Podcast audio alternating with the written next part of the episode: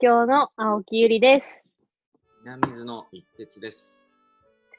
はい。このチャンネル、あっぱれ火曜日は、コロナで暇を持て余した元渋谷大学スタッフであり、小杉湯銭湯暮らしメンバーの青木と、南伊豆でイラストレーターをやっている一徹さんで、えーこの状況下で等身大に挑戦している20代のゲスト、通称あっぱれゲストをお招きし、今の状況どう見てる？どんなこと考えてる？っていうのを根掘り葉掘り聞いていったりするラジオっぽい企画です。全然関係ないというか、もう今の気持ちそのものなんですけど、人生で初めてさっき天ぷらをあげました。何？天天ぷら。あの、ちょっと地方のね、あの、知り合いから届いたタケノコとわらびを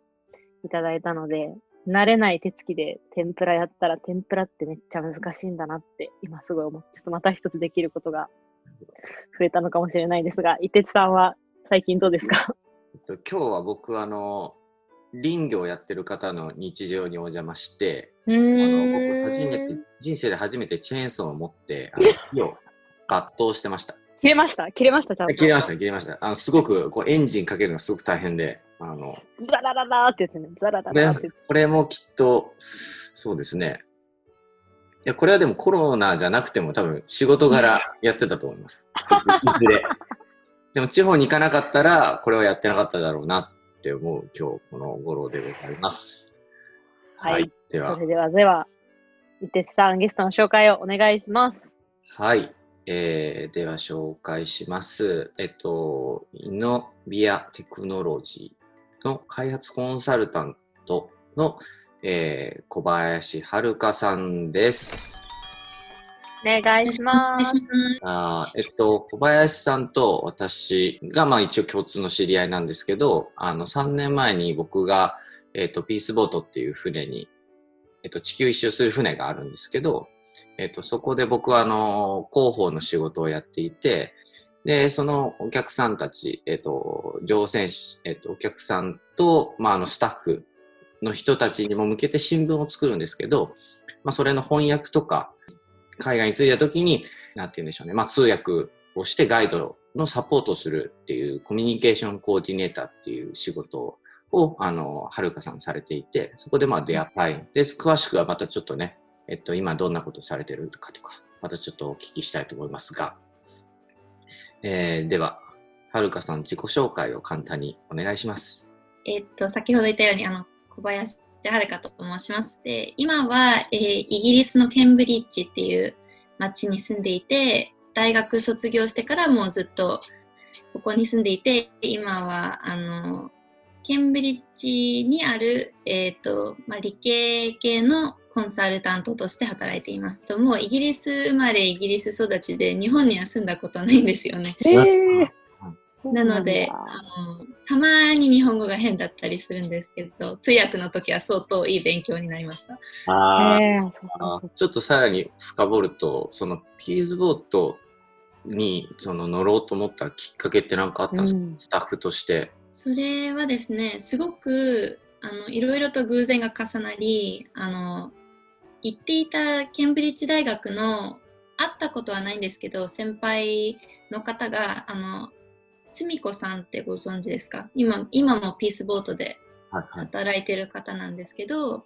その人が前にやっていたことをなんかブログで読んでして、いつかやりたいなと思っていた時に、ちょうどあの95回クルーズの、えー通訳ボランティアを探していますっていうメールが、えー、と直接大学の日本人会のようなあのサークルに送られてきて普段だと日本とイギリスの楽器の始まりが違うんでうんうんうん行きにくいんですよね。はい4月始まりじゃなくて9月始まりなんで、大抵ボランティアが必要な時間はもろ試験期間中であったりはいはい。で大変なんですけど、ちょうどその年卒業だったんで、あの行けるこなるほどとになって参加しました。とても感想って一言では言えないと思うんですけど、どう、どんなことを感感じましたか？乗りたいと思って乗ったわけじゃないですか。うん。あ本当にあの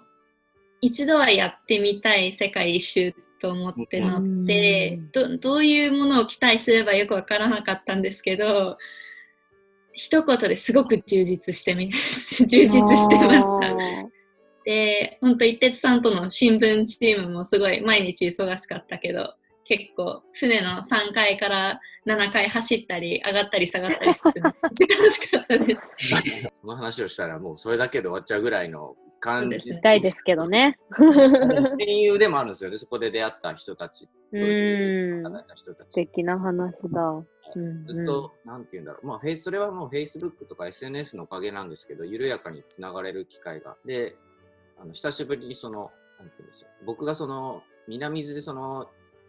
インバウンド向けの宿をやろうと思ってたので、まあ、海外の人はどういうウェブサイトを見たりするのかなっていうのをちょっと相談したりもあって、なるほど。まあ、もう少しはるかさんとじっくり話すことってやっぱ船もなかったから、こういう機会で話したいなと思って今なんですが、さらに突っ込んでお聞きしたいのが、あの、仕事、まあ差し支えない範囲でいいんですけど、どんな、その理系コンサルって、そのいう、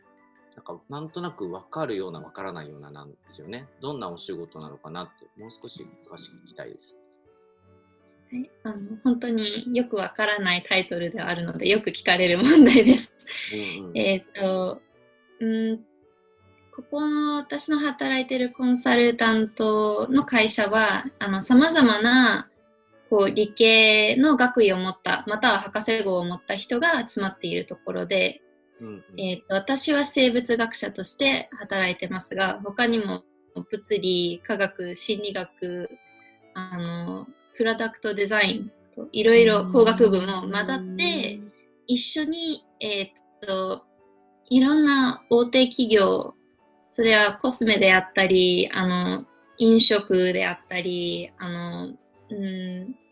こうビタミンなどそういうものを作ったりする会社にとって、えー、っと長い目で見て次の開発目的あの、うんをあの果たすための、えー研究を援助するようなコンサルをしています。へえ。それは、なんか数ある仕事の中から、はるかさんはなんでその仕事をにしようと思ったんですか？と正直言うと私あまりよく考えていなくて大学大学の時は本当大学卒業するので精一杯であの結構日本ほどイギリスではその就活のあの就活ってほどのものがないんですよね。あの一応みんないろんなとこで面接したりしますがこうあの新卒とかにあんまり会社はこだわらなこだわらなかったりあのギャップイヤーって言ってよく大学から卒業しても1年他のことをしてから企業に戻るっていうのも随分あるんで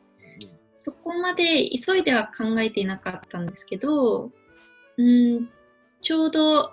博士号のルートを行くかもうちょっとあのアカデミアから離れて実際あの私の学んだことがどうあの直接人や今の企業にあの与えられるかをちょっと興味あるなと思ったところで、えー知り合いの先輩がその会社でちょうど働いていて紹介してくれてでもうちょっと調べた上あ結構面白そうだなと思って面接受けました。へえ。え、今じゃあ 2, 2年目、3, 3年目？勤めて。働いてる勤めて来月で2年半ですね。あっという間です。たの楽しいですか？っていう大変だけど、なんか仕事はどんな感じなんだろうと思って。うんとすごく楽しいです。本当に なんか仕事ってこんなに楽しいんだと思えて本当に嬉しかったです。なんかあのそれ仕は、事、ん。はい。んあ、仕事って言ってたけど、何？ああの多分一番大学卒業して仕事に入るのがなんかうーん不安だったのがなんか毎日同じことをするような生活だと結構飽き飽きちゃうかもしれないっていうタイプで心配してたんですけどはいはい。あの正直わがままなんですけど。でも ここの会社のいいことは本当にプロジェクトを同時に2つ3つ抱えたりで、そのプロジェクトがまた1ヶ月または3ヶ月あの程度であの交代していくので、うんうん。なんか例えばあの一度に同じことをやずっとやってるってことないんですよね。だからうん。今今は医療機器のプロジェクトが一つあってもう一つは飲食系のがあってでその前までは本当コスメ企業のをやっててあの役割が全コロコロ変わる感じです。なんていうか専門性っていうのはその生生物そうですね。あからのその企業のその未来のなんかこうもっとこうしたらいいと思いますみたいなことをあのはるかさんの視点で話すというかコンサルするっていう感じなんですか？ざっと言うとそんな感じですね。あのー意外とどの企業もよく考えるとあのいろんな角度から見られるんですよね。あのあのいろいろと問題があって例えばですけどはいあの新しいあのなんかビタミンドリンクを作ろうとしてあの少しあの違う地域地方で売りたいとするとそうすると周りのあの温度だったりあの湿度が変わったりしてそうするとなんかうん。もともと大丈夫だったあの食品がその通りに作れなくなっちゃうとすると生物側としては意外とその中身のタンパク質だったりそういった酵素のことを考えたり科学者は実際そのビタミンのあのビタミンがどういうふうに反応してるかって考えたりデザインの方はどうやったらパッケージングを変えれればできるかって考えたりいろいろそんな感じです。へえすごいなんか面白いですうね。ん。なんかそういう専門性を持った人が集まってるっていうのがなんかすごい今想像しながら刺激がすごくあるっていうのプロジェクトも違うし、なんかそのチームのそれぞれが専門性を持ってやってるなんかね、そういう集団なんじゃないかなってなんかイメージして聞いてました。そう。でなんかすごく小さな会社なんで、まあ、60人ぐらい。うん。なので、本当にみんなもう隣ですその隣同士座り合ってずっと話しててうん。こう常にみんないろんな学部とか考え方が混ざってる感じが多分会社としてはその、うん、ポイントなんでしょうね。えちなみにこのコロナでなんかこう、はいえっとはるかさんたちの会社とかなんかこう変わりました？それこそあのはるかさんのこの身の回りのことというか生活も変わりましたか？相当変わりましたね。うん。うんうんというと？というのはあのイギリスはもうすでに今日で多分10週間目かなあのこ全国中ロックダウン状況なんですよ。うんなので、えーっと外に出る回数など限られていて基本みんなあのどの企業もテレワークになっていてあの家族や友達にも直接会えないような状況うん。が続いていて、でそうなるとやっぱり今までみんなオフィスで一緒にあの働いていたりしてで結構私の会社で大事なのはアイデアをこう思い浮かぶブレインストーミングっていうんですけどよくあの、5人か6人違う学部の人が集まって大きなこう黒板のようなものにいろいろどうって書くあの、よくなんか理系のガリレオとかで見るような、そういうのを するのが主なんですけど、一緒の建物にいられないとなると、結構そういった考え方を表すうんあの方法とかが全部デジタルになって、うん最初の何週間かは結構難しかったですね。今はもうあのオンラインというか、まあ、パソコン上というかウェブネット上でそういうディスカッションというかそういうのはやってるんですか？そのアイデア出しというか。そう、そうなりましたね。で、本当にクライアントの方も、もともとほとんどアメリカの、えー、とクライアントが多かったので、こうテレビ電話、ビデオ電話で話すのは、慣れているといえば慣れてました。うんうんうんうんうんチームでそのなんかこうアイデアを作るっていうのが今回なんて言うんだろうその初の試みみたいな感じ。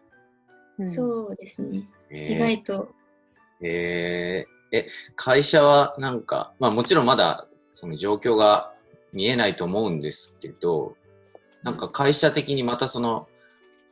企業で、その会社に戻るのか、それともこのまま、あの、テレビ電話とか、この、この今の状態でも仕事できるじゃんみたいな感じなんですか？どっちのそれは今全国中でなんかいろんな人がやっぱりこのなんか未来どうなるんでしょうねっていう話ではそれが多分一番で意外と一緒のとこにいなくても仕事できるねっていうのがみんな気づいているところで、私の今いる会社では本当にどうなるか分かりませんね。結構、近くに住んでいる人は、まあ、できればやっぱり同じ部屋にいた方が会話しやすいし、はい、アイデアとかもこう気軽にあの、まあ、質問とかあの助け合ったりあのできるんでいいと思うんですけどやっぱりロンドンから通ってる人とかあの長めに車とかであの出勤してる人はやっぱり毎日その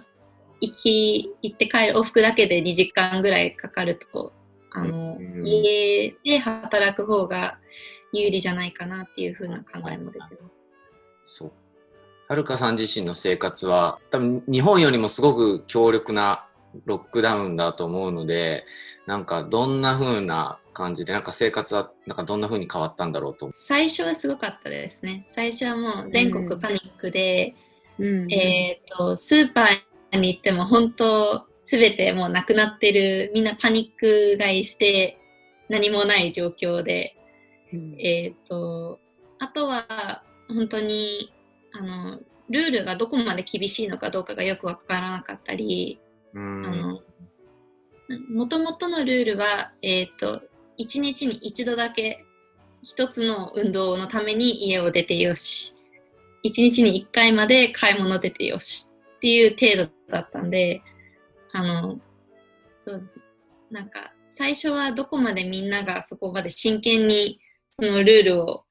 うん、競っていってたかが不安だったりするんですけど、今はもう大体みんなもう2ヶ月ぐらいやって慣れてて、でもやっぱり、あの、いろんな人とビデオ電話する時間が増えましたね。なんか本当にみんな家でいるから、今かけたら絶対家にいて絶対今してるっていう 保証があるから本当小学校の友達だったり最近もピースボートの友達だったりいろんな人とすごく久しぶりに話せました。ああ僕もコロナがなかったら例えば高校の同級生とか大学の同級生にあのオンラインでその飲もうよみたいな、なんか話そうよっていう機会なかったし、多分はるかさんにも、なんかこういうふうになんか出てよってちょっと言うきっかけも、やっぱこういうコロナのことがあって言いやすくなったのもあって、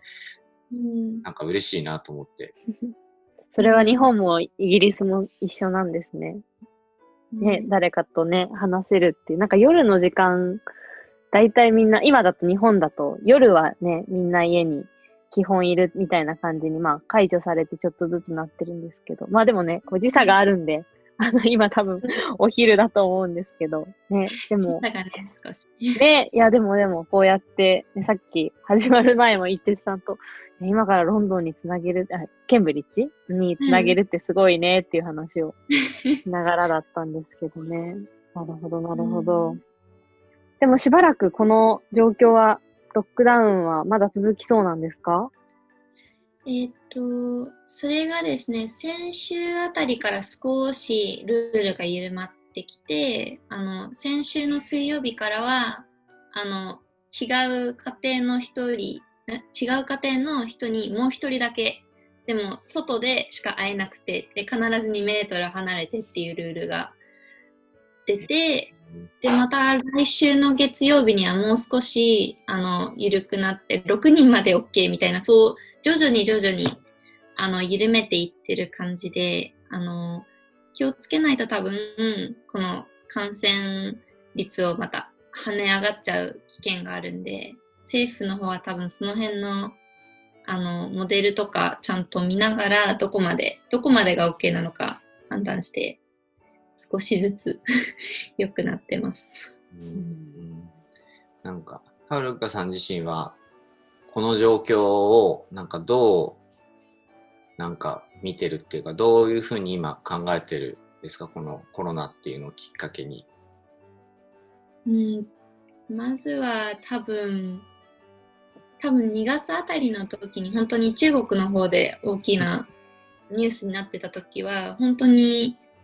特になんかヨーロッパとかアメリカの人はまさかここまで来るとは思ってなかったと思いますね。うんうん、なので本当に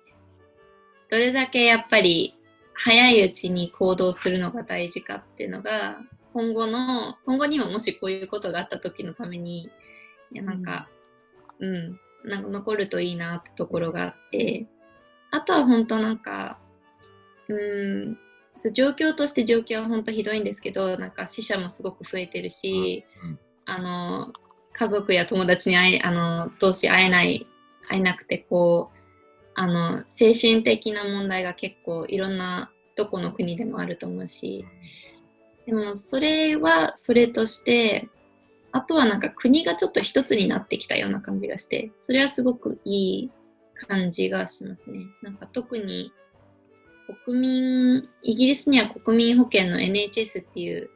サービスがあって、その人たち、そこで働いてるあの先生たちやあのナースたちのへの感謝がもう国中すごく強くなっていて、あとはなんか本当に先生だったり幼稚園ので働いてる人にのなんか尊敬がすごくなんか高まってて本当になんか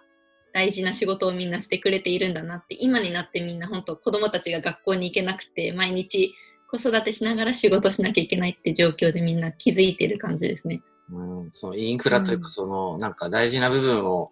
あの、なんだろう、守ってた人たちへのリスペクトが今、ぐってこう、盛り上がってるんですね。うん。で、それが多分、コロナが収まってからもなくならないといいなってところが今のああ、なるほどね。ないです。どうなるかですよね。うんうんうんうん。なるほど。なんか今多分まだロックダウンも続いているってことだと思うんですけど、うん、もしなんかはるかさんが、まあ、この状況が、まあ、少しこう緩和して、まあ、自分の行動も自由に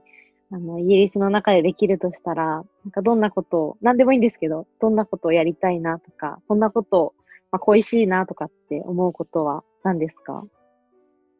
いや 普通に純粋に外で友達と ピクニックしたいですね ああ、ピクニック。なんか、天気がほんとちょうど良くなってきて、イギリス基本冬とか春はほとんど天気良くなくて、で、しばらくずっと本当友達とか近いなんか人たちに会えないと、本当にただ一緒に、一緒に同じ場所にいられたらそれだけで嬉しいなって感じですね、今。うん、ねなんかそんな日がちょっとでも早く来るといいですよね。このね、ちょっと気持ちのいい、いつまでイギリスがその天気なのかあれですけどね、なんかなんか夏のね、7月、8月とか、なんかそういうタイミングで気持ちよく過ごせると。うん、でもなんかそれがすごくこう、なんだろう、日本だと今ちょっとずつ解除されてるので、まだ私も友達には会ってないんですけど、なんかでもちょっとずつそれが近づいてる感じはあって、はい、なので、なんか今、すごいはるかさんが心からそう思ってるんだなっていうのがすごい伝わってきました。ピクニック。そうですね。なんか本当に、毎日会えてるとそこまで考えないけど、なんかそれだけ、それがなくなるとすごいありがたみがなんか、毎日人に会えて話せるってだけの、うん、簡単なことなんですけど、なんかそれがないと随分毎日違うなっていうのが今回本当気づきました。ありがとうございます。あの、そろそろですね、あっという間に時間が経って、そろそろお時間があの来てしまっているんですけれども、えっと、このあっぱれ火曜日ではですね、ゲストの皆さんに、えー、私のおうち時間を聞いております。あの、このコロナでかなりお家にいる時間がみんな増えたと思うんですけど、なんかはるかさんがこのお家の時間で、まあ、始めたことでもいいし、ハマったことでもいいし、なんかやめたことでも 何でもいいんですけど、どんなおうち時間を過ごしていたか、ぜひ教えてください。いろんな、なんか、趣味にも少し時間を入れられるようになって、日々普通忙しいのをそれをなんか抜かすとじゃあやっぱりなんか今中国語の勉強をしててそれにもうちょっと力入れようかなと思ってそれをそれと料理かな おお机に向かって勉強とかどんな勉強をしてるんですか、それがですね、実はあの、一徹さん覚えてますか？ウェイウェイってあの、はい、ウェイウェイさん。オーストラリアに住んでる台湾人の子なんですけど、実はその子ともピースボート降りてから本当毎週のように話してて、今はもう本当親友の一人なんですけど、その子とあの毎週末言語、言語なんて言うんだ、私が日本語を教えて向こうが中国語を教えてくれるっていうのをやってて、その時間が増えて、やっぱり話せる、普通に会話して話せる時間も増えて楽しいです。それでは今日は本当にありがとうございました。